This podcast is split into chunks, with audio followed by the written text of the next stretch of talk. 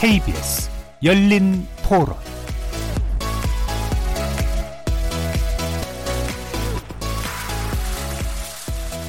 안녕하십니까? KBS 열린 토론 정준희입니다.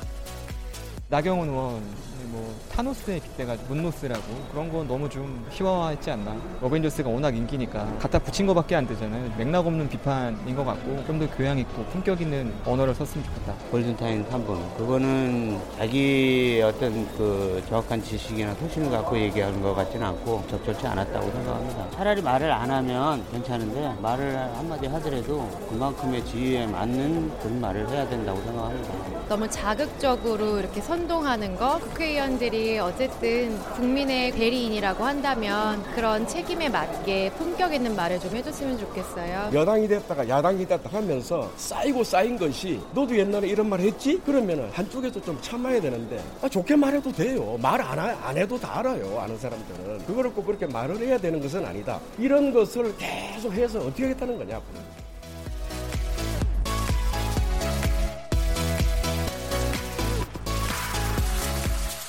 거리에서 만나본 시민들의 의견 어떻게 들으셨습니까?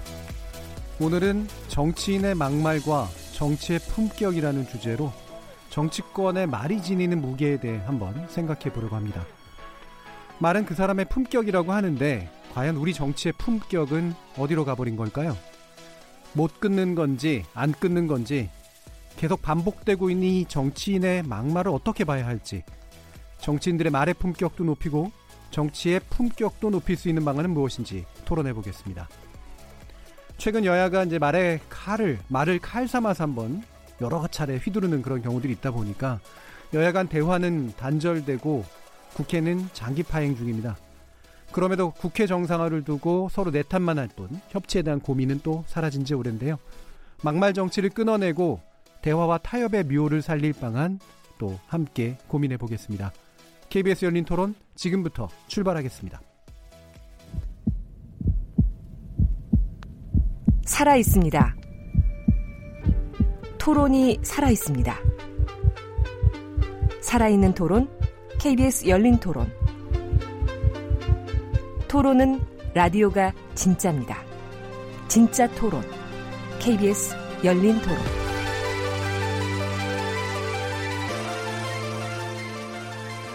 오늘 토론 함께 해주실 논객 소개해드리겠습니다. 대통령의 글쓰기, 강원국의 글쓰기로 유명하신 강원국 전 대통령 연설비서관 나오셨습니다. 예, 안녕하세요. 안녕하세요. 자 그리고 참여연대 의정감시센터 소장을 맡고 계시죠.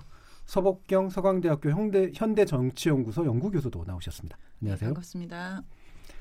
정치인의 막말과 정치의 품격이라는 오늘 주제에 대해서 두 분이 또 워낙 전문가이시기도 하고요. 듣고 싶은 이야기도 많고 또 무엇보다 이거는 정치의 어떤 견해로 가를 문제가 아니라 올바름의 문제에 좀 더 가깝지 않을까 생각해서 특별히 두 분 모셔서 좀 더 깊이 있게 논의를 해보려고 합니다. 활발한 토론 부탁드리겠습니다. 이 시간은 영상으로도 함께 하실 수 있습니다. 유튜브에 들어가셔서 KBS 일라디오를 검색하시면 지금 바로 저희들이 토론하는 모습 보실 수 있습니다. 팟캐스트로도 들으실 수 있고요. 매일 새벽 1시에 재방송도 됩니다. 자, 이렇게 함께 할 방법 안내해 드렸고요. 오늘의 토론 주제 정치인의 막말과 정치의 품격 본격적으로 시작해 보겠습니다. KBS 열린 토론. 자, 전반부 토론에서는 못 끊는 거냐, 안 끊는 거냐, 정치권 막말 왜 반복되는 거냐, 이 문제를 한번 집중적으로 살펴보려고 하는데요. 어, 막말 이야기 할 게 좀 너무 많으니까 좀 좋은 말 이야기를 먼저 좀 해볼까 합니다. 뭐 이게 생각이 나실지 모르겠는데 최근에 우리 정치권에서 나온 이야기 중에 뭔가 울림이 됐다거나 좀 기억이 된다거나 이런 말이 있으시면 한 번씩 이야기를 한번 좀 들어보도록 할게요. 먼저 강훈구 작가님 어떻게? 예, 우선 우리 정 교수 진행하신 지 얼마 안 됐는데 참 잘하시네요. 네, 말을 참 잘하십니다. 아유 감사합니다. 네. 어, 저도 어, 음, 최근에요. 그 예. 지난달이죠. 그 5.18 그 대통령 기념사. 예. 네, 5.18 기념사. 아마 그 들으신 분들은 그 서두에 그 대통령 애드립 같기도 하고 음. 어 이런 얘기 하잖아요. 너 너무도 미안하고 너무도 부끄러워서 음. 어 원래 그 내년에 올려다가 오늘 왔다 이렇게 예. 얘기하시는데 이게 연설문에서 너무도 너무도 이렇게 반복해서 그 어, 연설 비서관이 썼으면 그렇게 안 쓰거든요. 예. 그러니까 아마 즉석에서 하셨거나 본인이 하신 건데 아 그게 정말 마음에 와 닿았어요. 음. 그 이유가 그때 그 광주 시민과 함께 하지 못해서 미안하고 음. 그 헌법 전문에 그 5.18 정신 담겠다고 했는데 예. 그거 하지 못해서 미안하고 음. 그리고 5.18 정신을 모욕하고 부정하는 사람들이 있어서 부끄럽고 음. 어, 이런 얘기를 하시는데 그 본인이 부끄러울 일이 아닌데 음. 남의 부끄러움을 자기 부끄러움으로 생각하면서 얘기하는 게 정말 마음에 와 닿았고요. 예. 예. 그 참 위로가 됐던 것 같아요 그때. 음. 예, 최근에 또 그 헝가리에서 그 저 아리랑 부르는 예. 그 현지 그 헝가리인들 그런 거 가 위로가 됐듯이 음. 어, 위로가 됐던 최근에 별로 들어보지 못했던 말이었던 것 같습니다. 음. 이 듣는 분에게 뭔가 위로가 되는 깊이 있는 울림이 있는 그런 말이었다라는 생각을 하시는 것 같은데 이거 뭐 그냥 그냥 한 드리는 질문이긴 합니다만 그 연설문을 쓰시는 입장에서 보면 대통령께서 그런 식으로 만약에 안 써드린 문장 얘기하면 어떤 어떻게 반응하시나요? 그 좀 서운해할 거라고 생각들을 하는데 예, 예. 어, 어디까지나 대통령 연설은요. 그렇죠. 그 초안이 중요한 게 아니고 음. 대통령이 실제로 하신 연설이 연설문입니다. 그렇게 되죠. 어떤 경우에 기자들이 왜 이게 배포된 것과 다르게 연설을 했느냐. 음. 다르게 연설을 한 게 어디 있어요? 그 현장에서 연설한 게 연설이죠. 음. 그게 중요한 거지. 기자들 편의를 위해서 사전에 그 배포를 한 거고. 음. 그러니까 마찬가지로 speech writer 입장에서도 연설 비서관도 그거 가지고 뭐그 서운하거나 그런 건 없고요. 예. 오히려 이제 그런 걸 애드립을 하시면 그런 게 이제 공부에 도움이 돼요. 아 음. 대통령께서 어, 이런 말을 하시고 싶으셨구나. 예, 예. 그게 이제 구체적인 사례가 되니까 예. 어, 그런 걸 잘 기록 기록해뒀다가 그대로 이제 써드리려고 하죠. 음, 되게 뭐 의미 있는 말씀이신 것 같아요. 왜냐하면 글이라고 하는 것과 또 말이 다른 건데 대통령의 말이라고 하는 거는 정말로 굉장히 중요한 의미가 있는 그런 되게 중요한 행위잖아요. 말을 한다라고 하는 건 결국은 대통령의 몫이고 그렇죠. 그렇죠. 말을 한 이후가 이게 바로 역사가 되는 네, 그렇죠. 그런 의미로 말씀을 주신 것 같아요. 그런 의미에서 이 정치인들의 말이라고 하는 게 바로 그런 행위로서의 의미를 가져야 되는데 그러지 못한 문제들에 대해서도 아마 이따 얘기를 좀 나눠봐야 될 것 같습니다. 우리 소백권 교수님은 어떻게? 저도 이제 5.18 관련 발언인데요. 예. 아 그래요? 사실 저는 그, 저 한참 왜 5.18 관련해서 발언들이 문제가 됐을 때 때. 권영진 대구시장께서 아, 예, 그 예. 이제 이용석 광주시장님한테 예. 글을 쓰시잖아요. 음, 상처를 맞아요. 드려서 정말 죄송하다. 음, 충심으로 음. 사과드린다 이런 음. 말을 썼는데 아 저는 그거 보면서 사실 이분의 발언이 참 이 광주 시민들한테 음, 한참 그 당에서 음. 많은 문제적 발언이 나올 때 용기 있게 발언해서 참 감사하다 음. 그런 생각이 들었고 본인도 고민이 많았겠다. 왜냐하면 그렇죠. 소속 정당 의원님들하고 견해가 잘못하면은 이제 정면으로 부딪히는 문제잖아요. 음. 그럼에도 불구하고 그런 발언을 했다는 게 저는 그때 보면서 좀 이런 분들이 더 많았으면 좋겠다. 음. 뭔가 우리 서 있었습니다. 교수님하고 코드가 좀 맞는 것 같고 오늘 이게 짜고 치는 것도 아닌데 그러게요. 네, 네, 준비한 제가 게 이렇게 던진 네. 마- 질문들도 사실은 또 그랬는데 네. 오늘 음. 잘될 것 같아요. 감사합니다. 저도 그거 보고선 정말 어려우셨겠다는 생각이 네. 들더라고요. 그게 사실 내부자 집단이라는 게 엄청 중요해서 그렇죠. 그걸 벗어난 이야기를 한다는 건 완전 배신자가 되는 음, 그런 일인데 그랬기 때문에라도 더 큰 아마 예. 위로가 됐었던 네, 그런 케이스인 것도 같네요. 제가 만약 그 지역에, 있었, 지역에 있었으면 계속 찍어드릴 것 같은 그런 생각이 드는 아, 네, 진짜 그런 말씀이었습니다. 용기가 필요해요. 예. 예. 네. 자 그러면 이제 어, 좀 불편한 이제 막말에 대해서 얘기를 해야 되겠는데요. 어, 정반대로 그래서 어, 최악의 막말, 이 막말이라고 얘기할 수밖에 없다라고 느끼신 것들은 어떤 게 있었을지 이 부분은 우리 서 교수님께 먼저 여쭙겠습니다. 예, 아, 뭐 저는 사실 가장 충격적인 얘기가 예. 그 뭐지 저 차명진 의원께서 세월호 유가족분들한테 음, 뭐찜좀 먹고 어쩌고 하시면서 예, 예. 징하게 헤쳐 먹는다. 예. 아, 쟁- 사실 그 원래 이제 세월호 일이 있었을 때도 음, 좀 그때 뭐 교통사고 같은 거 갖고 왜 그러냐 이런 예. 험- 이런 이제 공감이 안 되는 언어들은 있었지만 이건 좀 수준이 다르다. 음. 야, 너, 너무, 저, 제가 굉장히 충격받은 말이 징하게 헤쳐먹는다. 음. 예.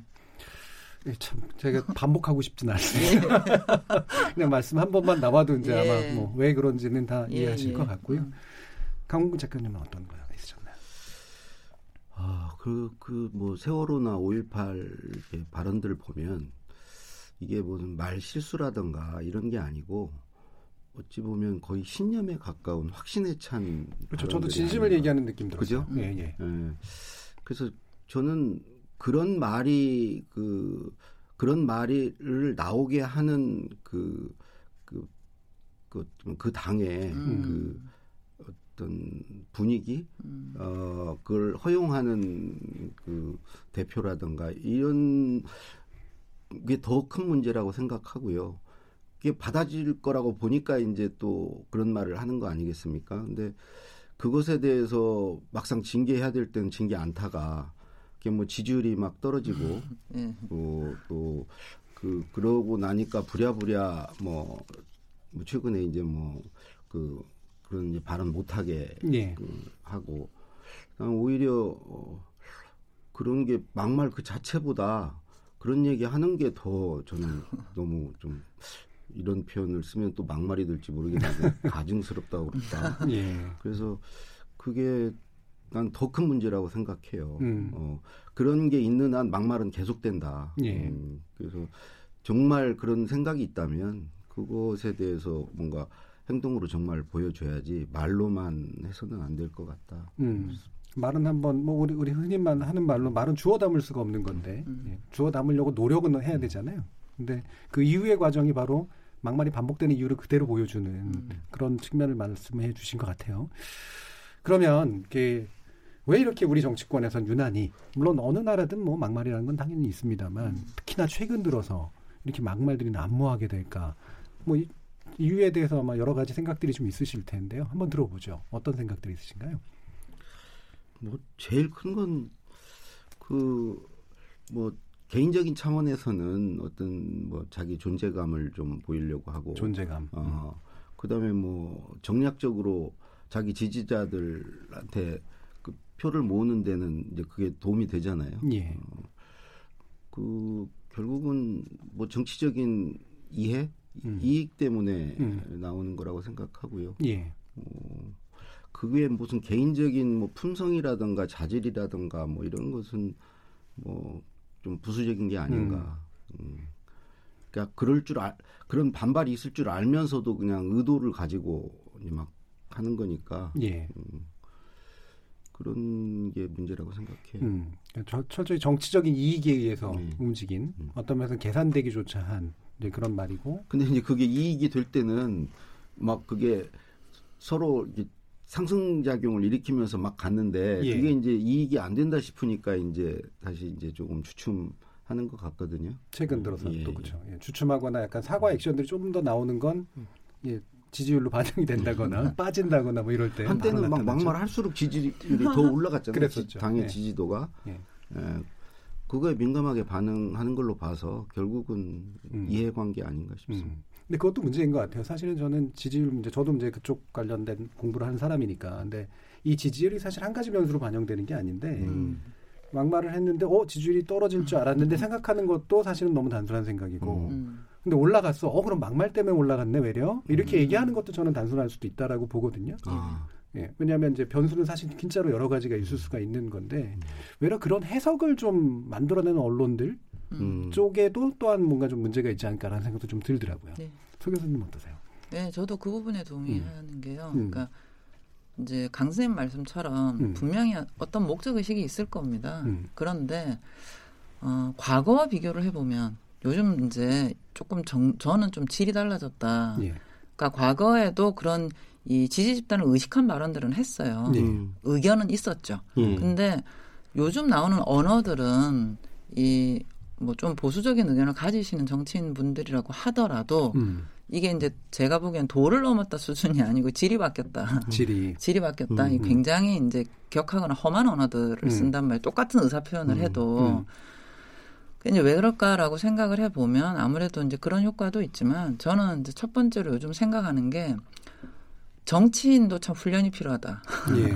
그러니까 특히 과거에는 왜 정치인 분들이 그래도 국회의원 되실 때 뭐 그 뭐 당직을 맡으셨던 음. 뭐 지방 선출 공직을 하셨든 음. 뭐 그러니까 이런 이제 일종의 그 공직자로서의 훈련, 공직자는 그렇죠. 어떤 말을 해야 된다. 예. 이런 훈련을 받고 들어온 분들이 그 당에도 많으셨어요. 음. 근데 어, 사실 20대 총선 공천할 때 자유한국당이 그때는 이제 새누리당이었죠. 공천을 할 때 좀 훈련이 덜 된 분들이 많이 들어온 것 같다라는 생각을 좀 하게 되고요. 예. 이거는 이제 그리고 이제 두 번째는 방금 말씀하셨듯이 매체 환경의 예. 영향이 크다. 음. 그러니까 최근에는 왜 튀어야 산다? 음. 근데 이것도 사실 첫 번째 문제하고 연관이 되는 게 그래도 정치인의 언어는 음. 한 19대 정도까지만 하더라도 그래도 이 가끔 문제가 되기는 했지만 지금처럼 이 뭐라 그러죠 양으로 승부를 볼 정도는 예. 아니었거든요. 예. 그러니까 그때는 어느 정도의 책임감은 있었다는 거예요. 예. 근데 이제 이게 안 되다 보니까 본인이 말하는 것에 대한 책임감에 대한 훈련은 안 된 분들이 음. 매체 환경에 적응을 하려고 하는 거죠. 튀어야 산다. 음. 이러다 보니까 이제 점점 강도가 세지고 그다음에 양도 많아지고 이런 부분들이 아닌가. 음. 그리고 세 번째는 좀 생각을 하는 게 이게 또래 집단 효과가 예, 있는 예. 것 같아요. 그러니까 그분들이 주로 누구하고 노시는지는 모르겠는데 이제 자주 만나는 분들이 그런 언어가 나쁘다고 지적을 안 하니까 예. 하시는 거 아니겠습니까? 그러다가 이제 발언을 하시고 나니까 이게 그 여론의 감도는 좀 다르고 그래서 음. 좀이 그 평범한 우리 사회의 보통 시민들하고 접촉면이 좀 부재하신 것 같다. 예. 이런 생각도 좀 들고요. 음. 매체 환경하고 또 연결시켜 보면 바로 이제 그런 거잖아요. 예전에는 사실은 그 반응이 직접 안 보였는데 음. 지금 반응이 보인단 말이에요. 예를 들면 트위터를 쏘면 음.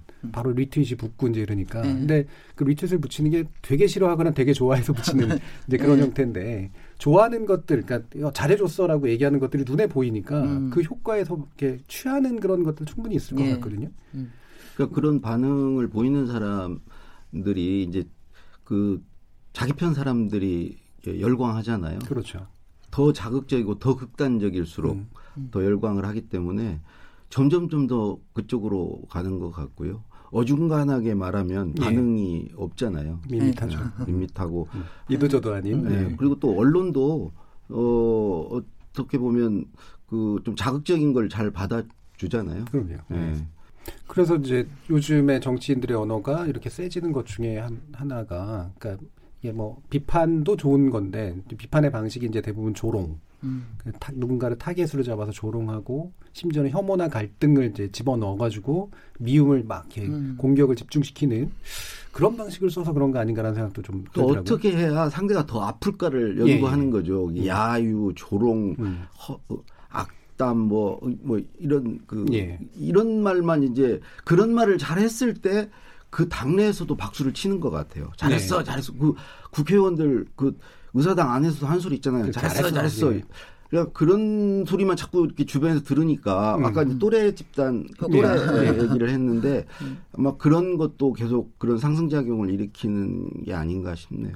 서 교수님이 보시기에 이런 갈등의 정치, 뭐 혐오의 정치, 조롱의 정치 이게 최근 들어서 분명히 좀 두드러지는 현상이라고 생각하시나요? 그렇죠. 예. 그러니까 이 아까 말씀드렸던 이제 매체 환경 문제도 음. 이제 작동을 하고 음. 또 하나는 이제 제가 좀 우려스럽게 보는 게 음.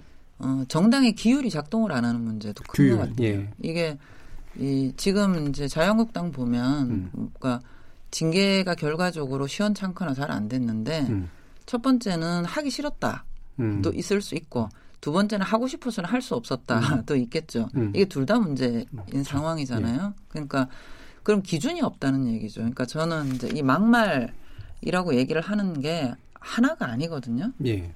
이게 굉장히 심각한 범주. 음, 음. 예컨대 이제 5.18 관련 발언은 제가 보기에는 이거는 위법행위거든요. 예. 그러니까 이제 우리가 국회를 통해 가지고 이 그 광주민주화 운동에 대한 이제 그 명예회복에 관한 법도 만들었고 예우에 관한 유공자 예우에 관한 법률도 만들었고 이거는 이제 또 대법원 통해 사법부 판결도 끝난 문제라는 거죠. 그리고 법적 언어로 분명히 희생자라는 게 있고 그 다음에 유공자라는 표현은 다 법적 언어거든요. 법률이 음. 확인한 언어다. 그 이제 우리 사회에서 이 사회적 합의 수준이 가장 높은 게 법적 언어지 않습니까? 음. 이거를 부정하는 거거든요. 뭐 민주화 유공자가 괴물 집단이다 이런 거는 그렇기 때문에 사회가 합의를 하고 국회를 통과한 법률에 명시된 언어를 부정하는 거기 때문에 이거 위법행위인 거죠. 음. 그렇기 때문에 그냥 막말 로 취급할 수 없다. 이건 굉장히 위험한 언어다. 그리고 또 이제 이 그냥 막말이라고 두루뭉실 대해준 것 중에 하나가 뭐 거짓말이죠. 예, 거짓말. 예. 사실로 확인되어 있는데 그렇죠. 부정하는 언어. 예. 이것도 이제 이거는 이건 막말이 아닌 거죠. 음. 명백하게 음. 거짓말인 거죠. 그 다음에 또 하나는 이제 혐오 언어라고 음. 하는 것도 그냥 나쁜 말이 아니거든요. 음. 이게 예를 들어서 약간의 공감 능력이 떨어지는 얘기들은 있을 수 있는데 음. 어, 공감 능력이 떨어진다 이런 문제가 아니고 특정 국민들 중에 특정 사회 집단에 대한 차별 행위를 하는 언어인 거거든요. 이게 예. 이제 우리나라는 아직 차별 금지 포괄적 차별 금지법이 안 들어와 있는데 음. 미국이라든지 유럽 기준에서 보면 이건 범죄 행위거든요. 그렇죠. 그러니까 이 막말이라고 하는 거를 저는 언론이 구분해 줘야 된다고 생각합니다. 이건 예. 위법 행위다. 음. 이거는 혐오 행위다. 음. 이건 거짓말이다. 하고 그 다음에 이제 약간 정도가 야간 이 공감 비공감의 언어다 이런 걸좀 예. 구분해 줘야 되는데 뭉뚱그려 막말이라고 하니까 정도 음. 구분이 안 되는 문제도 있는 것 같다. 예. 예. 되게 중요한 지적을 해주신 것 같은데 그러니까 언제부턴가 거짓말도 용인이 되고 있어요. 음. 예, 거짓말은 분명히 명백한 범죄 행위에 예. 가까운 것들이고 그다음에 혐오나 갈등 같은 건 단지 도덕의 문제가 아니라 그렇죠. 실제로는 용인되지 말아야 돼 불관용의 영역임에도 예. 불구하고 이게 정치적으로 반대당이 하긴 하니까 음. 그거에 대해서 문제를 제기하거나 언론이 예를 들면 음. 뭐 심지어는 처벌을 하거나 그러면 정치적 탄압이거나 음. 표현의 자유라는 말로 이제 옹호가 된단 말이에요. 예. 이게 왜 이런 상황들이 벌어지고 있을까요? 그러게요.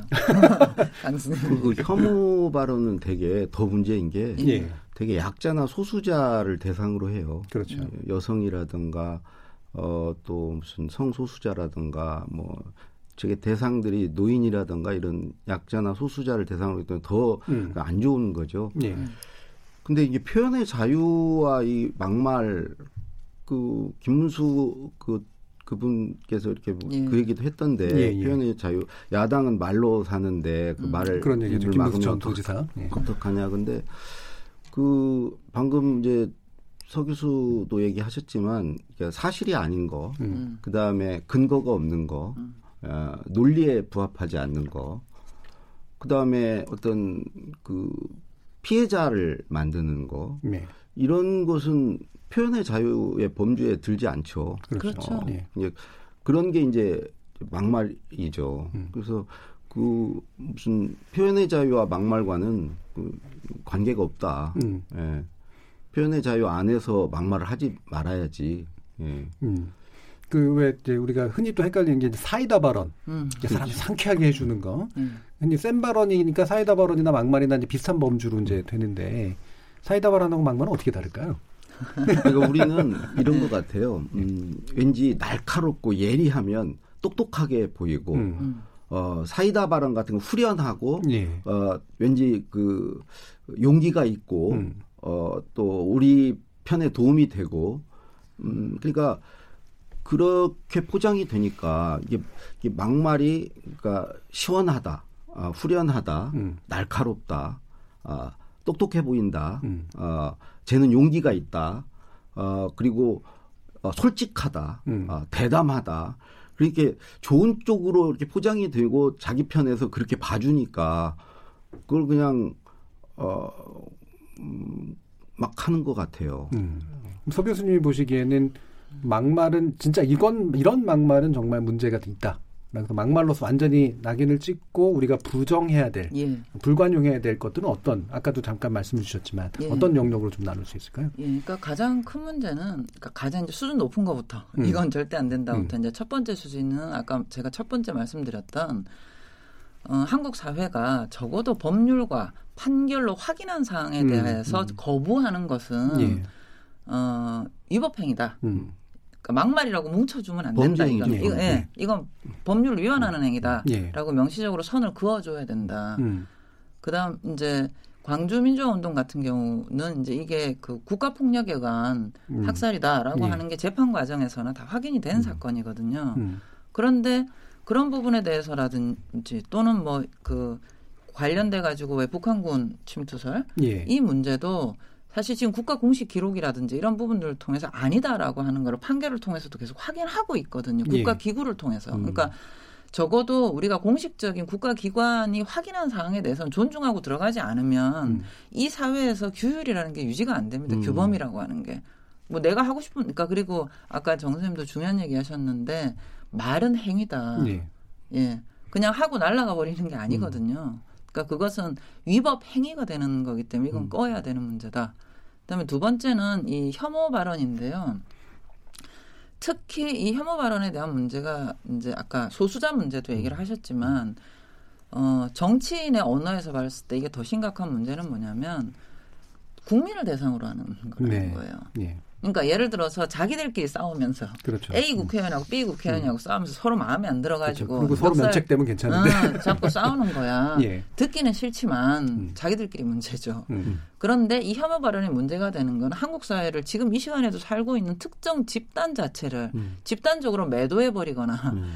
차별화시키는 문제거든요. 예. 그러니까 뭐이 뭐죠 장애인 비하 발언이든 또는 뭐 여성 비하 발언이든 이런 음. 걸 하는 분들은 자신의 언어가 이 시간을 살고 있는 대한민국 국민 중에 일부를 완전히 이 비하하거나 차별화시키는 걸 인식을 못해요. 음. 음. 그러니까 알려줘야 됩니다. 이거는 당신들은 지금 동시대를 살고 있는 대한민국 국민들, 특히나 당신들을 뽑아준 사람들에 대해서 정면으로 칼을 겨누는 거다라고 하는 걸 알려줘야 된다. 음. 그래서 그 이 역시도 그냥 나쁜 말로 뭉뚱그릴 수 있는 문제가 아니다. 이거는. 예. 그 다음에 세 번째가 아까 말씀드린 거짓말이죠. 네. 음. 거짓말에 대한 부분들도 한 뭐 그레이드가 여러 가지가 있지 않습니까? 국가 공식 기구로 확인한 사실을 위반하는 거짓말도 있고 또는 뭐 학술 연구 과정에서 그렇죠. 확실하게 예. 확인한 것에 대해서 분명히 있는데도 거짓말 음. 하는 경우가 있고 또는 뭐 우리가 보통 이제 진실인지 아닌지 모르는 의혹의 단계들이 있지 않습니까? 예. 의혹에 대한 문제를 주장하는 거는 사실인지 아닌지 확인이 안 돼도 주장이라고 할 수는 있어요. 예. 그런데 적어도 이제 역사적인 문안이나 국가를 통해 국가 기구를 통해서 확증된 것에 대해서 음. 뒤집는 것은 범죄행위거든요. 예. 그러니까 그런 부분들은 확실하게 그어줘야 되는 게 아닌가 음, 싶습니다. 음, 그렇죠. 트럼프가 이제 이른바 alternative reality라 그래서 어, 그렇죠. 그러니까 새로운 대안이 대안적 현실이라는 게 있다. 이런 식으로 유행시킨 것들이 우리나라에도 거의 뭐 그대로 와 있는 이제 그런 부분인 것 같아요. 거짓말인데 명확히 거짓말인데 음. 정치적으로 반대 의견에 섞어서 버리니까 이게 음. 거짓말이 아닌 것처럼 예, 정당한 의혹인 것처럼 받아들여지는 음. 그런 현실인데 제가 강훈구 작가님한테 이 얘기는 좀 여쭤야 될 것 같아요. 그러니까 저도 이런 말을 하고 싶지는 않지만 이게 막말 막말 또 이런 얘기를 하면 이게 설화에 많이 올랐던 예전 여러분들이 있는데 어, 노무현 전 대통령 같은 경우에 참 언론으로부터 뭐 막말 정치인이다, 막말 대통령이다 이런 얘기 많이 듣고 굉장히 많은 설화에 시달렸잖아요. 뭐 당사자이시도 하시고 그러니까 강훈 작가님 보시기엔 그런 거는 어떻게 이해를 되는 게 좋을까요? 예, 그 5년 내내 시달렸죠. 예. 그 일종의 막말 프레임 안에서 그 무슨 그런 말만 이렇게 뽑아가지고 대통령께서 이런 말도 하셨어요. 첫 마디 말 중에 그 그런 말 하나를 뽑아가지고 그걸 쓰레기라고 그러면 음. 언론은 쓰레기만 주워 담는 쓰레기통이냐. 음.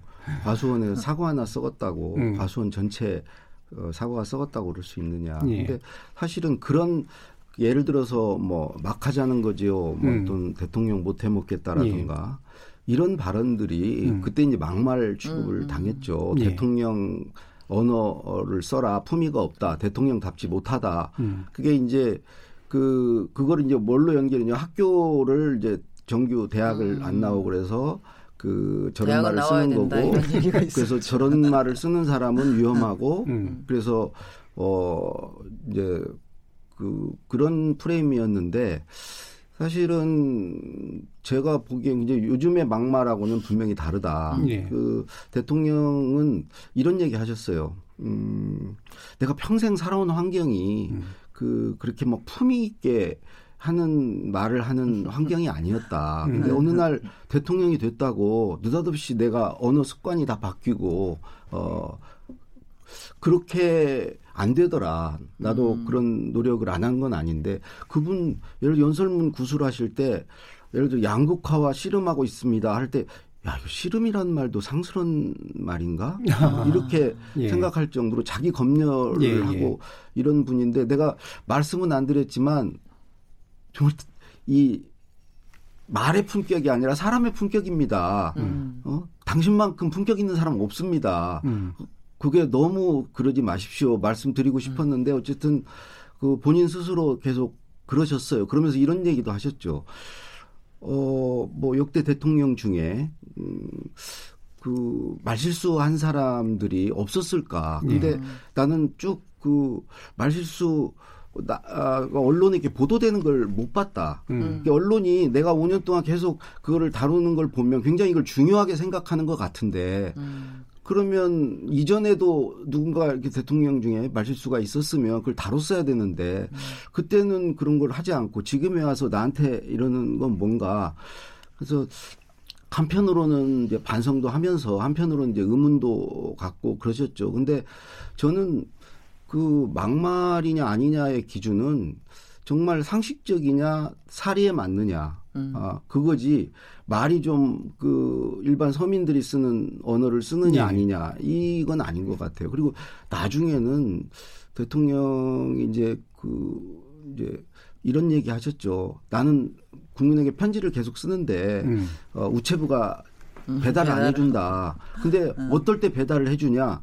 내가 좀 자극적인 언어를 쓰면 예. 뭐 대못질이라든가 음. 무슨 어, 노무현 불패, 뭐, 음. 강남 불패면 노무현도 불패다, 이런 음. 말 쓰면 막 대문짝만하게 써주니까, 네. 옛날 그 독재시대 때 그, 이, 신문 독자들이 행간을 읽어서 뭘 찾듯이, 예. 그렇게라도 음, 나는 뭔가를 전달하고 싶다. 그래서 나중에는 뭐 이런 얘기도 하죠. 자해하는 심정으로 어떨 때는 음. 이제 그러기도 한다. 음. 그래서 그 저는 그분을 그 말을 막말이라고 하는 것은 음, 적절하지 않다. 음. 예. 그.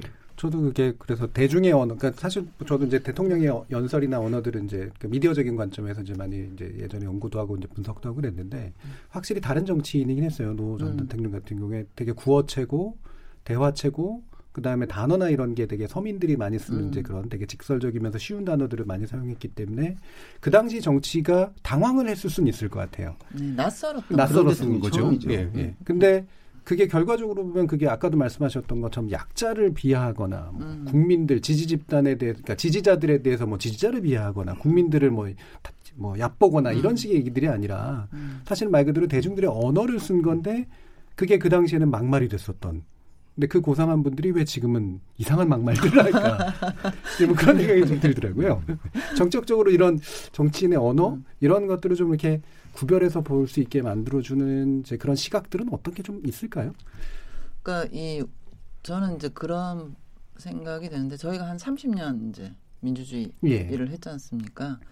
그러면서 점점 이제 정치인의 언어가 좋게든 나쁘게든 음. 풍부해지고 있다는 생각은 해요. 예. 그러니까 노무현 대통령께서는 그 정치 언어를 굉장히 풍부하게 만들었던 그랬죠. 분 중에 한 음, 분이고요. 음, 음. 그러니까 생각해 보면 사실 박정희 정부나 아니면 어 전두환 노태우 정 전두환 정부 시기까지는 감히 정치인의 언어를 분석할 생각을 못했던 시기거든요. 아, 예. 그 다음에 그러면 이제 우리가 남는 게 노태우 대통령이 있었고 그 다음에 이제 김영삼, 김대중 대통령이 있었는데. 음. 김영삼 대통령도 사실 말을 좀 세게 하셨던 그렇죠. 분이거든요. 예, 예. 그렇죠. 그렇죠. 그렇지만 모가지 뭐 이런 네, 모가지. 뭐. 버르장머리를 고쳐버리고 네, 했죠. 근데 그럼에도 근데 불구하고 문제 예. 그러니까 문제가 안 되기도 음, 했는데요. 음, 음. 제가 그 이제 저도 한국 정치사 연구를 하면서 보면 이두 예. 분은 이미 그 60년대부터 고생하셨던 분들이기 때문에 예. 음. 말하자면 훈련의 강도가 굉장히 세게 정치 훈련을 받은 음. 분들이에요. 그러니까 이 자기의 언어와 언어를 대중의 눈높이에 맞추는 훈련이 굉장히 많이 된 분들인 맞습니다. 예. 거죠. 그 다음에 최초로 말하자면 그런 훈련의 역사가 없었던 첫 대통령이 노무현 대통령인 거예요. 네. 근데 이분은 이제 이 서민 감성의 언어들을 음. 많이 정치로 가지고 들어왔습니다. 음. 예. 근데 그때 당시에는 이제 우리나라 정당들도 그랬고 언론도 많이 당황했죠, 진짜. 음, 이거 당황했죠. 어떻게 해석을 해야 되는가. 음, 음. 근데 이제 예컨대 뭐 좋은 건 아니지만 약간 트럼프 대통령 같은 경우도 음. 굉장히 이 서민적 언어를 쓰시거든요. 그렇죠. 오바마 대통령도 그렇죠. 그렇죠. 네. 근데 이제 이 차이인 거죠. 오바마 대통령은 굉장히 짧고 간명하고 음. 음. 그 다음에 이 평범한 서민들이 주로 쓰는 어휘들을 잘 조합을 하는 음. 그러니까 조합의 기술이 굉장히 좋은 분이죠. 음. 네. 반면에 이제 트럼프 대통령은 똑같은 서민의 언어를 쓰는데 나쁘게 조합을 하시는 편이죠. 그렇죠. 욕설로 조합을 하죠. 네. 그러니까 이제 그렇게 이 정치인의 언어들의 쭉 이제 여러 가지 타입들이 음. 있는 거죠. 또 지금 예. 문재인 대통령은 또 언어가 다르거든요. 다르죠. 예. 그러니까 우리는 이제 점점 더 풍부한 정치인의 언어들을 가져가게 되는 건데 음. 저는 이 속에서 이 시민들이나 특히 언론 이 저는 적어도 이 질을 구분해 줘야 된다고 생각합니다. 예. 문재인 대통령 같은 경우는 그 그러니까 항상 준비된 원고를 읽으세요. 예. 어, 수석 보좌관 회의건 국무회의건 연설문은 말할 것도 없고요. 노, 김대중 대통령이 그러셨거든요. 음. 김대중 예. 대통령 그게 그 말의 예의라고 생각을 음. 하시고 그게 국민에 대한 예의고 예. 그래서 늘 이 쓰셔가지고 예. 쓴 내용을 본인이 직접 쓰신 거니까 그거 없어도 말씀하실 음. 수 있거든요. 음. 근데 그걸 꼭 읽으세요. 음. 읽고 그거를 어떤 역사의 기록으로 생각하고 역사에 남기는 거죠. 음. 그에 반해서 이제 노무현 대통령은 그 청중과의 교감이 중요해요. 네. 청중 앞에서 이렇게 뭘 갖고 와서 줄줄줄 읽으면 음. 그게 오히려 성의 없는 거 아니냐. 청중과 네. 이렇게 눈을 마주치고 해야 되니까 어찌 보면 그 말하는 어떤 그 스타일 패턴이 음. 다른 거죠. 음. 예, 음. 그게 어느 게 뭐 더 낫고 못하다의 문제는 아닌 것 같고, 음. 예, 그래서 노무현 대통령 그 그분이 중요한 거죠. 그분의 생각이 중요한 거고 그분이 어떻게 살았느냐가 중요한 거지.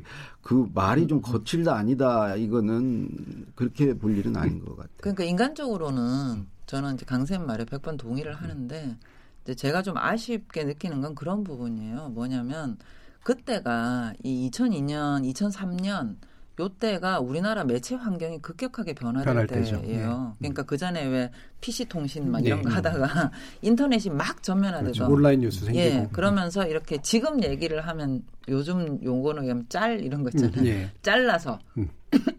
편집에서 막 돌아다니는 예. 언어라든지 예. 편집에서 돌아다니는 동영상이라든지 이런 게 그때 막 시작되던 예. 때였거든요. 그러니까 이게 매체 환경에 그러면 정치인은 그 환경에 적응을 할 수밖에 없는 거예요. 음. 네. 그걸 투과해야지만 말이 음. 전달이 되니까. 음. 근데 이제 이 노무현 대통령님은 급격하게 변하는 그 매체 환경 속에서 음.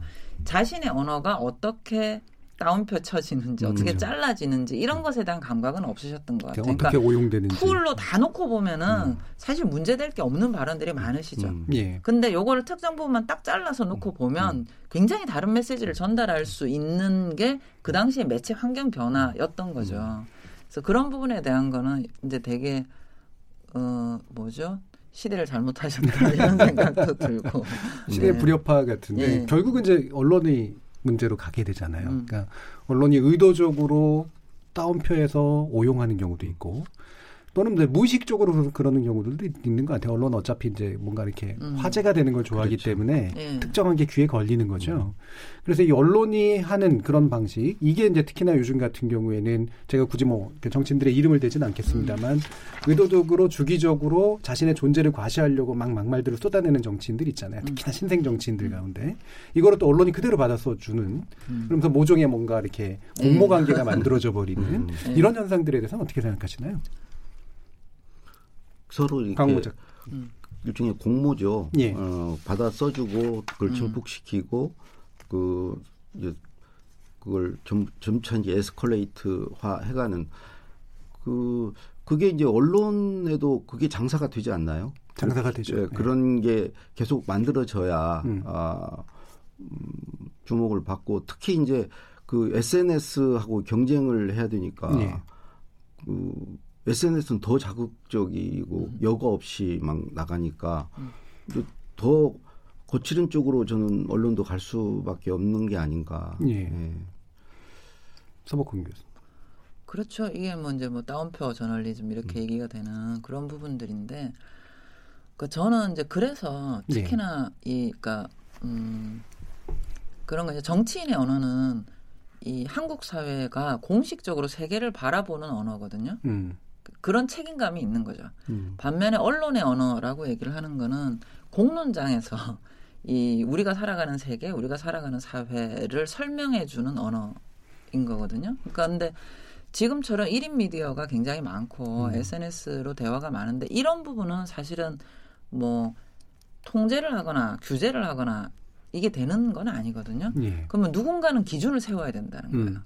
근데 누가 기준을 세울 건가 이런 고민이 많이 되는 게 그래서 더더군다나 저는 오히려 이 기관에 종사하시는 언론인들 또는 언론 기관 이 그 기준을 세워야 되는 책임감에 대해서 심각하게 우리가 논의할 필요가 있다. 예. 그러니까 예컨대 정치인의 언어든 아니면 민간에서 나오는 정치 언어든 간에 이 언어에 대한 보도 기준 같은 거를 뭐 언론인들이나 아니면 뭐 협회나 또는 뭐 독자적으로 기관 KBS일 수도 있죠. 그런 일종의 뭐 실천 강령이라든지 이런 거를 자, 수, 만들고 공표하는 거죠. 예. 그러면 이제 정치인들이 아 저 저 밑에 급으로 들어가면 보도 안 해주겠구나 음. 이 정도의 어떤 경각심을 갖게 만든다든가 그렇죠. 이게 이제 언론이 언어를 다루는 방법을 뭐 제도나 법으로 규율할 수는 없거든요. 이건 이 헌법에 보장하는 표현의 자유 영역이기 예. 때문에 그러면 스스로 기준을 세워 나가려고 하는 언론 기관 자체의 노력이 굉장히 필요한 시점이다. 예. 예. 하기야 우리가 막말이란 걸 알게 되는 것도 다 언론을 통해서네요. 그렇죠. 예. 예. 예. 언론에 보도된 걸 통해서 아 저런 누가 저런 막말을 했구나 이렇게 음. 알게 된 저는 그 언론이 그 어느 쪽 막말이든지 똑같이 다뤄졌으면 하는 거죠. 예. 그걸 거기서 이제 편파적으로 어 하지 않고 거기에 이제 막 마사지가 들어가죠. 예, 양념도 예. 쳐지고 예. 어떤 건 안 해주고 어떤 건더 그렇죠. 키워주고 식의. 그리고 또 하나는 뭐냐면 저는 다운표를 해서 써도 좋은데 판단했으면 좋겠어요. 예. 그러니까 음. A 씨가 이렇게 말했다. 땡 이게 음, 아니고 음. A 씨가 아. 이렇게 말했는데 음. 뭐 KBS에 이 뭐죠 보도 지침 음. 또는 뭐저 뭐 보도 윤리 강령에 음. 따르면 이것은 위배되는 발언이다라든지 음. 이런 언론사가 판단을 해줘야 그러니까 된다고 생각해요. 전달만이 아니고. 예. 예. 음. 제가 그래서 이제 이 부분에 대해서 한번 원고도 쓴 적이 있었어요. 음. 네, 그 다운표 저널리즘이 얼마나 심각한 문제인가. 음. 네, 그러면서 말씀하신 것처럼 막말은 안 받아줘야 된다가 일단 일차 원칙이고 이차 원칙은 그래도 기록의 의미가 있으니까 받아주면 네. 말씀처럼 판단을 해줘야 된다. 그렇죠. 잘못된 네. 말이거나 거짓말이거나 음. 이렇다는 의미로. 근데 그런 거를 그 뒤로 하는 걸 본 적은 아직도 없는데요. 음. 어쨌든 말씀처럼 이게 이제 법률로 규율할 부분이기보다는 언론 자체의 어떤 나름의 가이드라인 음. 이런 것들을 통해서 뭔가 이렇게 정치의 품격과 언론 자체의 품격을 높이는 그런 방향이 좀 필요하지 않을까 생각해 봅니다. 막말을 던져놓고 주판알만 튕기는 정치권. 음. 말의 힘과 말의 중요성을 믿는 국민의 일인으로서 분노나 절망감을 느끼지 않을 수 없습니다. 우리 정치의 품격을 높일 방안 후반부 토론에서 접증해 보겠고요. 여러분께서는 KBS 열린 토론과 함께하고 계십니다.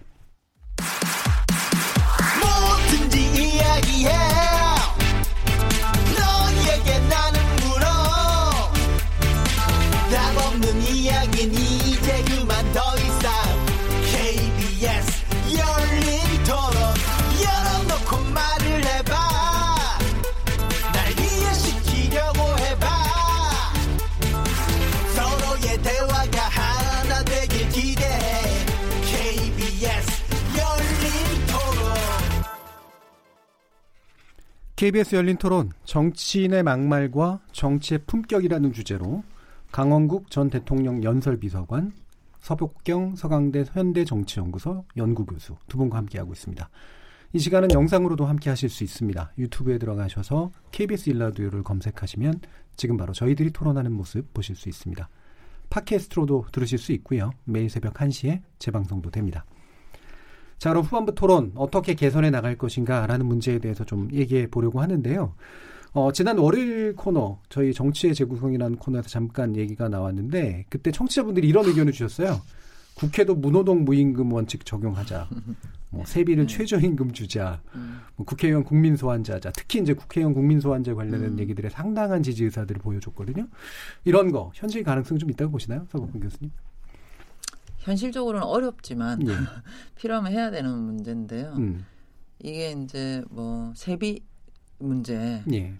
이제 최저임금이라기보다 음. 이제 너무 높게 받아면 화가 나니까 원래 이제 이면은 이런 거죠. 그 말하자면 월급 받은 대로 해야 되는데 음. 일은 안 하고 그런다. 또는 일은 뭔가를 하는데 나쁜 일 한다. 그래서 이제 급여인데 저는 사실 이 세비 문제에 대해서는 어 꼭 말씀드리고 싶은 게 뭐냐면 고쳐야 되는데요. 음. 항상 중요한 게 제도를 고칠 때 잘 고쳐야 되지 않습니까? 예. 일단 저는 이 말부터 없어야 된다. 세비라는 말, 이 세비. 세비라는 음, 말이 음. 법률 용어가 아니거든요. 음. 그게 아니고 어, 지금 우리나라는 우리나라에서는 이게 이제 국회의원 수당 등에 관한 법률 해 가지고 국회의원이 받는 거를 급여 항목이 없이 그냥 수당 이렇게 돼 있어요. 예. 그러면 안 되거든요. 제가 음. 보기에는 뭐냐면 어, 평범한 시민들도 열심히 일하면 월급 받잖아요. 예, 급여 기본, 받습니다. 급여. 기본 급여 로. 그렇죠. 예, 예. 급여를 받고 일에 음. 따라서 음. 발생을 하는 수당을 받죠. 예. 급여하고 수당을 합해서 보수라고 합니다. 예. 국회의원도 그렇게 가야 돼요. 예. 음. 그래야 적정 수준을 논할 수 있게 되거든요. 음. 근데 우리는 이게 왜 어, 급여에 해당하는 돈도 수당, 뭐 활동에 해당하는 돈도 수당, 이렇게 다 뭉쳐가지고 해보니까 이게 적정한지 안 한지 뭐 이런 문제가 생기는 거거든요. 예. 일단은 어, 법률 언어부터 바꿔야 된다. 음. 그다음에 두 번째는 저는 이 왜 살찐 고양이법 이라고 그러니까 원래 이게 나온 거는 이제 기업 CEO들 대상으로 나온 거지만 이번에 부산시 의회에서 도입을 했거든요. 예. 그래서 이제 이 그 국민들의 어떤 평균 소득 예. 기준으로 연동을 시키잖아요. 음. 몇배 이상으로 못 받는다. 음. 저는 이런 걸 해야 된다고 보거든요. 음. 예. 근데 그런 걸 할 때 문제는 뭐냐면 입법, 사법, 행정부 고위공직자들한테 같이 적용해야 됩니다. 예. 이게 우리나라 이 국회의원 급여가 그렇게 된 게 장차관에 연동을 시키거든요. 음. 그러니까 장차관 월급이 올라가면 예. 어, 음. 나도 따라 올라가고 뭐 예. 이렇게 해놓고 면피를 하는 거예요, 자꾸. 어. 그래서 이건 근데 우리나라만 그런 게 아니에요. 대부분의 많은 나라들에서 이 삼부 요인의 기본적인 등급을 두고 예. 거기에다가 급여를 다 연동을 시킵니다. 음. 그래서 우리나라에서도 보면 이제 대법관, 그다음에 헌법재판소 재판관, 그다음에 장관, 그뭐 국회의원 뭐 이런 식으로 해서 대충 급여 수치를 놓고 수당 액수에 따라서 좀 차이는 있는데 음. 기본급에 대한 거는 대충 수준을 맞추거든요, 예. 이분들이. 음. 그렇기 때문에 저는 삼부의 고위공직자들을 전반적으로 다 정리 좀 해야 된다.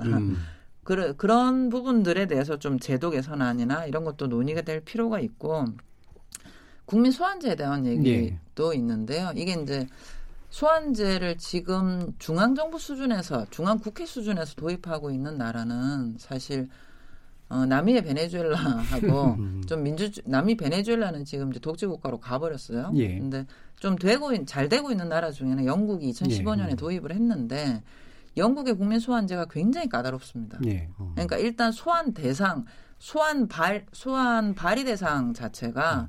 뭐 이제 일정 정도 형, 그러니까 구금형 이상을 받거나 또는 국회 윤리심사에서 14일 이상의 활동 정지를 받거나 또는 이제 국회 윤리법에서 정한 어떤 행위를 위반하거나 요거에 해당하는 사람만 소환 발의 자체가 가능해요. 음. 아무나 예. 되는 게 아니고. 발의 자체부터. 그렇죠. 음. 그러니까 여기에 해당 안 되는 사람은 아예 음. 발의가 안 돼요. 음. 음. 그렇게 해놓고 그 발의 대상이 되면 청원관이라고 하는 이제 그 관리가 공개를 합니다. 예. 그러니까 오늘부터는 이제 이 해당자가 있습니다. 음. 해당자에 대해서 청원 서명하십시오 해서 딱 6주를 받아요. 음. 6주 동안 받아가지고 지역구 국회, 지역구 유권자 10% 서명을 하면 어. 국민 투표 없이 곧바로 잘라요 그냥. 아, 음. 10%만 되면 예. 음, 일단 발의로 올라가서. 예. 음. 그래서 이제 다 잘리겠는데. 네? 그렇게 하면 다 잘리겠어요. 그렇지가 않죠. 그러니까 이게 진입 장벽의 문제가 그러니까 발의 자체가 그러니까 모든 사람에 대해서 음. 다 한다면 음. 그 문제가 생기니까 영국에서도 예. 발의가 가능한 경우를 아주 최소화시켜 놓은 거예요. 음. 이게 이제 왜 이런 고민이 있냐면 이 보통 사람들이 생각을 할 때는 그 국민들의 선의 의의를 다 가정을 하고 제도를 만듭니다. 음. 그런데 음. 제도는 만들어지고 나면 그렇죠. 악용될 수 악용될 있는 수 제도거든요. 예. 그러니까 근데 지역구 어, 유권자 10%다라고 얘기를 하는데 어, 아주 나쁜 마음을 먹고 음. 10%를 동원할 수도 있는 거예요. 지금처럼 가짜 뉴스나 이런 것들을 막 하거나 그렇죠. 안 뽑아준 반대 지지자들이 그걸 동원해낼 그렇죠. 수 있죠. 예. 예. 음. 이런 부분들로 해서 뭐 음. 예를 들어서 이제 어떤 그 개혁 입법을 추진하려고 했던 국회의원이 예. 있었는데 음. 그것에 굉장히 그거로 이익의 침해를 받는 분이 음. 이제 그 반대 의견을 집단적으로 조직할 수 있어요. 예. 예, 그 이게 이제 실제로 일어났던 게 베네수엘라입니다. 음. 정치 문화가 어느 정도 성숙하지 않으면 그 도입이 어렵겠네요. 음. 그러면 한유총 예. 같은 데는 충분히 할 것 같은데. 예, 그러니까 박용진 의원 같은 케이스를. 그렇죠. 그러니까 그렇게 돼버리면 이게 어떻게 되냐면은 거의 중앙 정치가 굉장히 불안정해지는 예. 거죠. 왜냐면 이쪽에서 하고 저 베네수엘라가 실제로 차베스 대통령이 2000년에 신헌법 도입하고 국민 소환대를 국회의원하고 대통령도 할 수 있게 했어요. 음. 이게 이제 어떤 사단을 불러왔냐면 대통령 반대파가 대통령 소환을 합니다. 예. 그러니까 대통령 찬성파가 야당 의원들을 또 한 일곱 명을 소환을 해요. 음. 그래서 이 양 지지자들이 1년 내도록 길거리에서 거리 시위를 하는 음, 거예요. 음, 음. 이겨야 되니까. 음. 예. 예. 그러다 보니까 정부는 아무것도 음. 못하고 국회도 아무것도 못하는 겁니다. 그렇죠. 그러니까 이런 상황을 생각해 봐야 되거든요. 이런 위험을 최소화시키고도 이런 제도 도입이 가능한가 영국에서도 그런 고민을 했기 때문에 발의가 가능한 요건을 아주 까다롭게 만들어 놓은 거거든요. 음. 이런 고민들이 좀 필요합니다. 예. 소환제. 우리나라 같은 경우에 또 특히 이제 헌법 개정이 필요하죠. 만약에 예. 국민 소환제를 국회의원한테 도입되고 이러려면 그래서 어려운 건 분명히 맞는 것 같은데 말씀처럼 이제 고민의 방향은 이제 음. 그런 음. 제도 자체가 좀 잘 구축될 수 있도록 음. 하는 고민 자체는 필요한 것 같고요. 그리고 또 한 가지 얘기가 나오는 게 지금 어. 이 막말 전력을 공, 총선 공천 심사에 음. 적용하는 것 각 정당들이 하면 좀 어떻겠느냐 음. 이런 얘기도 좀 나오고 있어요. 자유한국당이 그뭐 삼진 아웃제 뭐 이런 예. 거 한다는 거 아니에요 지금? 예. 그래서 뭐 이게 저는 뭐 그래도 좀 더 도입하기 쉬운 제도고 일단 뭐 법이 막 필요하거나 이런 건 아니니까 자발적으로 하면 되니까. 근데 스스로의 목에 방울을 달까 뭐 이런 생각이 드는데 어떻게 보세요? 저는 하면 좋겠는데요. 예. 못해도 그건 그당 능력이다고 생각합니다. 그당 능력이다. 음, 그리고 음. 유권자가 평가해 줘야 되는 예, 거죠. 예. 음. 그러니까 그걸 도입을 하면 그것도 그당 능력이죠. 음. 그러니까 좋게 평가를 해줘야 되는 거고 유권자가 못한다. 그러면 음. 그건 집단으로 그 집단의 무능함을 보여주는 거거든요. 예. 아, 못 걸르는구나, 저 집단은. 음. 그러면은 그 집단에 대해서 집단적으로 페널티를 줘야 된다. 그렇지 않으면 이 1차적으로 사실 문제는 이게 국회에 오기 전에 음. 그 당에서 걸러져야지만이 그렇죠. 네. 되는 거거든요. 근데 그 기준을 세울 능력이 있는 정당하고 음. 음. 그 기준을 세울 능력이 없는 정당은 확실히 구분해 줘야 된다. 표로. 예. 그런 생각이 듭니다. 저도 뭐 궁극적으로는 이제 표로 심판하는 수밖에 없죠. 예. 표로 심판하는데 그 전에 어떤 그저 노무현 대통령 때 이제 그 선거제 바꾸려고 그랬잖아요. 음. 그 소선구제가 그냥 그 죽기 살기잖아요. 죽기 그렇죠. 살기 승자복식이니까 네. 그야말로 배제와 타도의 정치밖에 될 수가 없다. 대화 네. 타협이 이루어질 수가 없다. 그러니까 선거제 바꿔야 된다. 그러니까 음. 이게 막말 이런 것도 사실은 그 그게 토양이 되는 거죠. 그러니까 대화 타협이 전혀 안 되는 상태에서 그냥 막말만 난무하는 거니까 음. 그런 이제 선거제를 바꾸는 것도 생각을 해봐야 되고 저는 더 근본적으로는 사실은 우리 학교 교육이 바뀌어야 된다고 생각합니다. 특히 예. 두 가지 그 우리 요즘 학교에서 조금씩들 하는 것 같은데 이그이 토론 예. 음, 가리키는 거 예, 예. 그리고 또 하나는 어떤 관용을 그러니까 다른 걸 받아들이고 이게 음. 다양성을 존중하는 그런 것을 아주 어릴 때부터 그거는 몸에 배어야지. 외국 같은 경우는 주로 학교에서 그 서로 다른 생각들을 확인하고 그걸 받아들이고 서, 그게 이제 토론으로 나타나고 음. 이것이 되지 않으면 사실은 이제 우리 정치 문화가 바뀌지 않을 거고 그게 노무현 대통령 같은 경우 대연정 제안이 이제 그런 안타까움 아니에요. 네. 그렇게라도 해서 음. 이 문화를 바꾸지 않으면 음. 이거는 뭐 요원한 일이다. 음. 그러니까 이제 그게 안 되면 결국은 국민이 표로 심판해서 어 바꾸는 수밖에 없는 거죠. 음. 그래서 그래서 이제 깨어 있는 시민이 필요한 거고. 예. 그래서 그 정치권이 못하면 이제 국민이 나서서 음. 바꿔줄 수밖에 음. 없는 거죠. 네. 서복경 교수님 보시기엔 어떠세요? 이게 사실은 최근의 막말은 아까도 얘기했지만 정치적 이익이 있어서 생기는 문제인데 물론 너무 심하니까 이제 그게 감수하는 눈이 음. 보여서 약간은 이제 주춤하고 있는 양상이긴 합니다만 결국에는 이제 뭐 이런 말을 하긴 좀 그런데 그 나라의 정치의 수준은 결국은 지지자들의 수준이다라고 만약에 얘기를 한다면 음. 이렇게 막말 정치인이 퇴출되는 건 결국은 지지자들의 어떤 끌어내림으로 이제 해야 되는데 그런 방식으로 나아갈 가능성이 좀 있다고 보시나요? 저는 음. 어, 시간이 좀 걸리겠지만 예. 그렇게 될 거라고 봅니다. 음. 어, 그러니까 흔히 정치인들이 굉장히 착각을 하는 게 있는데요. 예. 어, 예전에 왜 그 저기 메멘토 몰이라는 영화 있었죠. 좋은 영화. 예, 그게 예. 이제 기억이 10분 예. 음. 동안만 유지되잖아요. 단기 기억이죠. 근데 예. 이제 가까운 정치인들을 보면 화가 나는 게 뭐냐면 음. 대한민국 국민들이 전부 메멘토 모리 상태인 줄 안다. 예. 진짜. 예. 왜냐 그런데 그렇지 않거든요. 예. 저희가 제가 이제 주로 하는 것 중에 하나가 이 유권자 정치 조사, 뭐 음. 뭐 면접 조사나 설문 조사나 이런 걸 많이 해요. 근데 이제 쭉 누적된 데이터들을 보면 유권자들이 선거 다 까먹는다고 생각하는 거예요. 네. 그리고 왜 선거 캠페인 기간 한 13, 14일 동안에 단기 기억을 가지고 투표한다고 생각하는데 그렇지 않다. 음, 예. 마치 그 선거 때 유권자들이 판단하는 거를 보면 4년 동안의 기억을 차곡차곡 넣어 놓는 거죠. 음. 그럼 저 밑바닥에 있는 거는 그냥 순간순간은 까먹어요. 예. 근데 이제 선거를 할 때가 되면 다 꺼내서 봅니다. 음. 그렇게 해서 판단하거든요. 음. 그렇기 때문에 저는 이제 그리고 또 하나는 뭐냐면 기사에 대한 클릭 수가 올라가거나 음. 또는 뭐 트윗에 리트윗 수가 올라가는 게요. 꼭 좋아서만 그렇지 않다는 걸 꼭 아셨으면 좋겠어요. 예, 예. 싫어하는 사람도 클릭합니다. 그렇죠. 예. 싫어하는 사람도 트윗하고. 음. 그러니까 뭐냐면 부정적인 정보가 동시에 쌓이고 있다라고 하는 것도 인지를 하셔야 됩니다. 이게 음, 예. 음.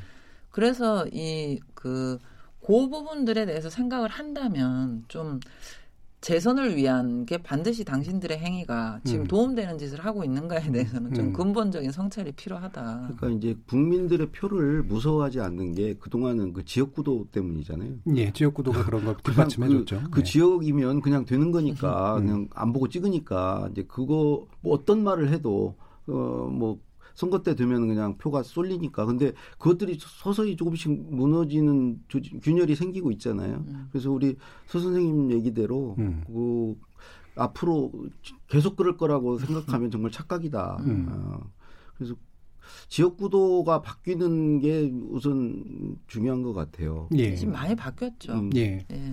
장기적으로 그러니까 이게 단기 이익이 마치 보이는 것처럼 착각을 음. 하지만 우리 민주주의는 장기적으로 발전해 나가는 방향으로 가기 때문에 네. 말씀처럼 그게 누군가에겐 기억되고 결과적으로 평가받는 이제 그런 네. 방식으로 간다라는 게 계속 입증이 됐으면 좋겠어요. 그럼 강훈구 작가님 같은 경우에는 그 어쨌든 연설 비서관의 역할을 계속 해오셨으니까 그게 물론 이제 그냥 일부 지지만 보는 게 아니라 국민 전체를 보고 하는 일이기 때문에 또 약간은 좀 다를 것 같긴 합니다만 이게 당면한 이제 정치적인 이익도 물론 고민하시겠지만 그 안에 뭔가 담는 정신이나 어떤 마음이나 이런 게 있으셨을 것 같은데 어떤 식으로 그런 말들을 만드셨었나요? 어, 그건 뭐 제가 만든 건 아니고 이제 대통령께서 만드시는데 네. 그야말로 노무현 대통령, 뭐 김대중 대통령도 마찬가지신데 그 절대 그, 다, 그 정파적이지 않아요. 음. 그 자리에 계실 때는 어, 특히 노무현 대통령은 그 보수 진보 양쪽으로부터 다 음. 공격을 받을 네. 정도로 음. 어 보면은 다 아우르려고 했죠. 그게 오히려 또 이제 진보 지정에서는 똑바로 못 한다는 음. 소리도 많이 듣고 등도 많이 돌렸는데 그 사실은 대통령 자리에 가면 음 그렇게 하는 게 정상이고 어 그렇게 하게 되죠. 예. 어느 음. 그 한편에 서서 한쪽을 배척한다던가 예. 이런 건 하지 않죠. 음, 그러니까 특정 지지 집단 내지 강한 어떤 집단만을 보는 게 아니라 사실은 다양한 집단으로 구성된 그런 어떤 일반적인 국민들 이런 걸 보는 게 단지 대통령에게만 적용될 문제는 아니다라고 음. 말씀하시는 것으로 들리네요. 그래야죠. 예. 예. 음. 그러면 성경 교수님 그 뭐 이런 이제 막말에 대해서 징계의 구체적인 절차. 아까 뭐 영국 같은 경우 막말 자체는 아니라 국민소환제 관련된 음, 음. 거였으니까 이렇게 정치인이 무책임한 얘기를 하거나 막말성 얘기를 했을 때 이게 정치적으로 뭔가 책임을 지게 되는 그런 사례 이런 것들이 좀 있었나요? 해외나 이런 데서는 많았죠. 예. 그러니까 이게 그 조건이 다른 것이 음.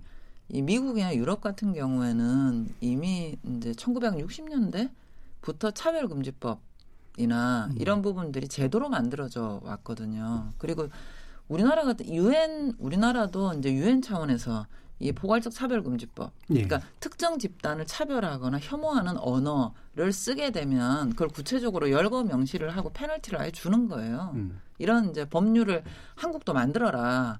라고 수차례 권고를 했습니다. 음. 근데 지금 우리나라가 없거든요, 그게. 어. 그게 이제 이게 이게 이제 원래 논의가 됐었어요. 2012년에도 유엔에서 공고를 받아서 인권위원회에서 이제 논의를 하다가 결국은 못하고 2014년에 이제 장애인에 대해서만 차별 금지에 대한 구체적인 법률을 만들었어요. 근데 이게 왜 중요하냐면 미국이나 이제 유럽의 차별 금지법이 입법화되어 있는 나라에서는 정치인의 막말이 막말이 아니고 범죄 행위가 범죄 되는 거예요. 되는 거죠. 예. 그러니까 국회 윤리심사나 음. 정당의 윤리심사에서 아주 심각한 행위가 되는 거죠.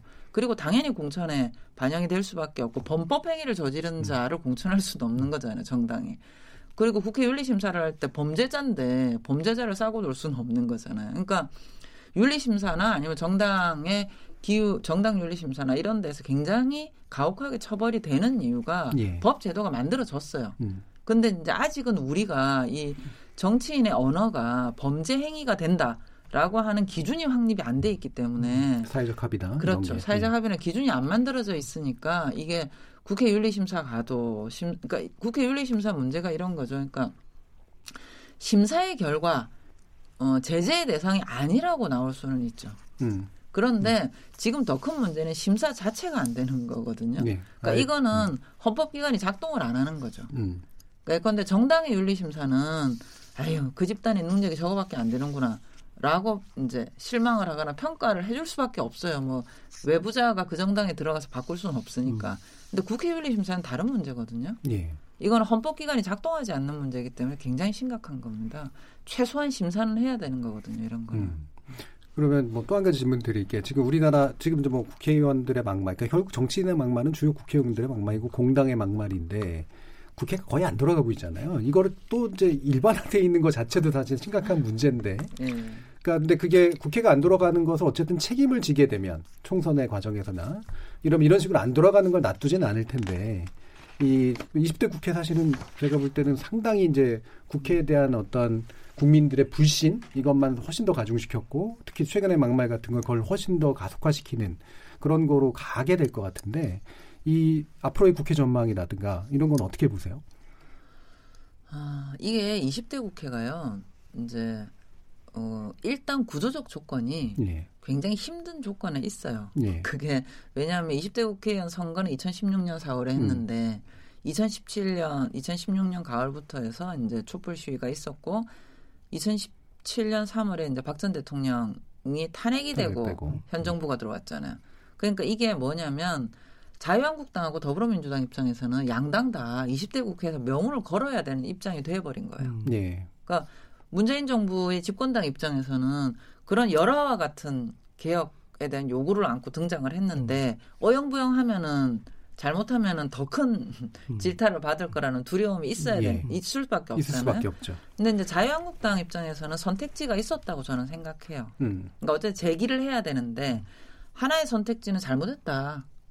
예. 음. 그리고 말하자면 과거와 굉장히 전향적이거나 예. 어떤 개혁적인 보수 노선을 가지고 승부를 했다면 국회가 좀 돌아갔겠죠. 음. 근데 이분들이 그 선택을 안 하고 두 번째 박 전 대통령의 탄핵이 잘못됐다. 그리고 지난 정부의 문제를 방어하는 입장에서 재기 모색을 하는 전략을 선택을 해버리신 거예요. 예. 그러면 어떻게 되냐면은 문재인 정부는 박 근혜 정부에서 있었던 문제 중에서 촛불 전국에서 문제가 됐던 걸 묻고 넘어갈 수는 없죠. 조사를 예. 해야 된단 말이에요. 예. 근데 자유한국당 입장에서는 이게 이제 재기의 발판을 허무는 문제가 되고 그렇죠. 여기서는 개혁 입법을 안 하면은 이 국민들한테 이제 엄청나게 야단 맞을 거라고 생각하니까 뭐든 해야 되고 예. 이쪽에서는 그거를 허용하게 되면은 박 전 대통령의 탄핵을 승인하게 되는 문제가 되고 사실은 정치적 지반도 허물게 되고. 그렇죠. 음. 그러니까 지금 완전히 이 원내 제 1, 2당이 벼랑 끝에서 대처를 할 수밖에 없는 조건에 공존이 와버린 가능하지 않은 상황. 상황이 돼 버린 거예요. 그래서 저는 살기네. 음. 예, 그나마 야당 세 당이 음. 중간에 껴가지고 여기도 좀 손 들고 음. 저기도 좀 손 들어서 그래도 몇 개는 통과가 되고 몇 개는 패스트 트랙도 올라가고 지금 그나마 굴러가는 거지. 저는 이런 구조적 조건인데 만약에 두 당밖에 없었다. 그러면 아마 4년 내도록 놀았을 것 같아요. 음. 보면. 그러면 이제 결국은 국민이 판단할 수밖에 없네요. 이게 여소야대로 할지 야대 여소로 할지 지금 뭐 여당이 하고 있는 게 지속돼야 된다고 생각하면 여대 만들어 줄 거고 그 그러기 전까지는 저는 뭐 지금 대화 자체가 지금 안 되고 있으니까 그뭐 그럼에도 불구하고 지금 이제 이 총선이 1년 정도 남았기 때문에 그러니까 안타까운 게 그래요. 과거에도 이 야당이 있었고 더불어민주당이 야당일 때도 보면 싸울 때 싸우는데 예. 어 야당도 선거를 해야 되니까. 그렇죠. 예. 자기들이 원하는 의제를 바터를 했단 말이에요. 음. 그러니까 정부권 좀 받아주고 음. 자기 또, 또 밀어놓고 이걸 해야 되는데 저는 사실 이런 이 타협과 거래 기술은 음. 지금 원래 자유한국당의 전신인 정당들이 음. 참 잘했어요. 네. 근데 왜 그런 말하자면 쌓여 있는 경험이나 노하우를 지금 전혀 하지 않는지를 잘 모르겠습니다. 이게 원래 자유한국당의 이제 전신 정당들 뭐 한나라당이나 새, 새누리당이나 음. 한나라당이나 네. 이 당들이 그런 실리적이거나 실용적인 음. 접근에 굉장히 능한 음. 노하우들이 있는 분들이거든요. 그렇죠. 원래 고수가 원래 네. 그렇죠. 예. 그렇죠. 거래를 음. 잘하죠. 그러니까 지금이라도 좀 이 그 당의 전통을 살려서 음, 음. 좀 실리적 접근을 했으면 좋겠다. 네. 내년 총선 하시기 위해서. 지금은 그걸 제일 실리로 아는 거 아니에요? 그냥 이쪽에 뭐 또 못하게 음. 안 되게 그게 정책 이익이 있다고 보는 그럼 거죠. 망가질수록 예. 우리한테 음. 이익이 있다고 생각을 하니까 음. 다 안 해주고 음. 버티고 하면은 승산이 있다고 보는 거 아니에요? 그렇지는 않아요. 왜냐하면 그 정당에서 내년에 선거에 나갈 분들이 음. 자기 선거구 유권자를 만나면 예. 뭐 했냐는 얘기를 듣, 들을 수밖에 없거든요. 음. 그러니까 이제 그런 아마 내년에 출마하실 분들부터 시작을 해서 노선 선회에 대한 압박은 있을 거라고 봅니다. 예. KBS 열린 토론 정치인의 막말과 정치의 품격이라는 주제로 뜨겁게 토론해 봤는데요. 이제 어느새 마칠 시간이 됐습니다. 지금부터는 마무리 토론으로 이어질 텐데요. 어, 정치인과 유권자에게 정치 언어의 의미란 어떤 것일까? 우리가 그냥 단순히 품격을 얘기할 것이 아니라 나은 정치를 위해서 말이 어떤 역할을 해야 될까? 여기에 대해서 이제 마무리 발언 한마디씩 듣도록 하겠습니다. 강원국 작가님. 저는 크게 세 가지가 필요하다고 생각해요. 정치 언어에는 그 위로가 있어야 되고요. 음. 국민이 공감 가는 말을 해줘야 되고 희망을 담아줘야 된다고 생각합니다. 예. 뭐 김대중 노무현 대통령 연설문 쓸때 음. 어, 늘 희망과 자신감을 넣으려고 하고 음. 국민이 그 지금 느끼는 심정이라든가 처지라든가 사정을 이해하고 거기에 공감을 뭐을 주는 말을 하려고 하고 어려운 일이 있을 때 이제 위로를 주는 게 정치잖아요. 예. 이세 가지 그 위로, 공감, 희망이 정치 언어의 중심에 서야 된다. 음, 위로, 공감, 희망. 예. 서복훈 교수님. 저 거기에 플러스 음. 어, 여론의 눈치를 보는 눈치가 보는. 좀 있었으면 좋겠다. 예, 예. 그러니까 저는 조금 이제 강 선생님이 생각하는 그런 그 공감 능력이 충분한 정치인들이 많으면 좋겠지만 음. 저는 그런 공감 능력이 좀 떨어지는 분도 정치할 수 있다고 생각합니다. 예. 그러니까 왜 진심으로 미안하지 않더라도 음. 눈치 봐서라도 미안할 수 음. 있잖아요. 그렇죠. 누, 그러니까 그런 눈치라도 있으면 너무 되는데. 뻔뻔해요. 철, 철판 깔고 사는 것 같아요. 예, 그러니까 진심으로 그렇지 음. 않더라도 음. 음. 지지를 구하고자 음. 하는 눈치라도 있으면 되는데 지금 이제 나오는 문제는 그런 것이 그러니까 국민들의 눈치를 보면 그렇지 않을 거 아닙니까? 그래서 예. 마지막으로 꼭 이제 아까도 계속 말씀드렸지만 등급을 매겨줘야 된다. 음. 질을 구분해줘야 된다. 음, 음. 여기에서 언론의 역할이 굉장히 중요하다. 예. 이 말씀 꼭 드리고 싶습니다. 그러니까 뭐 공감 능력이 없으면 눈치라도 있어야 되는데 음. 눈치를 일부만 보면서 하면서 눈치가 있는 것처럼 착각을 하는 게 제가 아마 큰 문제가 아니에요. 눈치를 안 봐도 자꾸 되니까 문제죠. 그것도 문제고. 예. KBS 열린 토론 오늘은 정치인의 막말과 정치의 품격이라는 주제로 함께 해봤습니다. 정치인들이 가장 겸손해지는 시간이라고 하죠. 총선이 1년도 채 남지 않았는데요. 정치인은 말로 기억된다는 점 새기시고 품격 있는 정치, 행위가 되는 그런 정치, 말이 행위가 되는 정치 보여주십시오. 그래야 국민의 선택을 받을 수 있습니다. 오늘 토론 함께 해주신 서복경 서강대 현대정치연구소 연구교수 그리고 강원곤 작가님 모두 수고하셨습니다. 감사합니다. 고맙습니다. 감사합니다. 저는 월요일 저녁 7시 20분에 다시 찾아뵙겠습니다. 지금까지 KBS 열린 토론 정준이었습니다.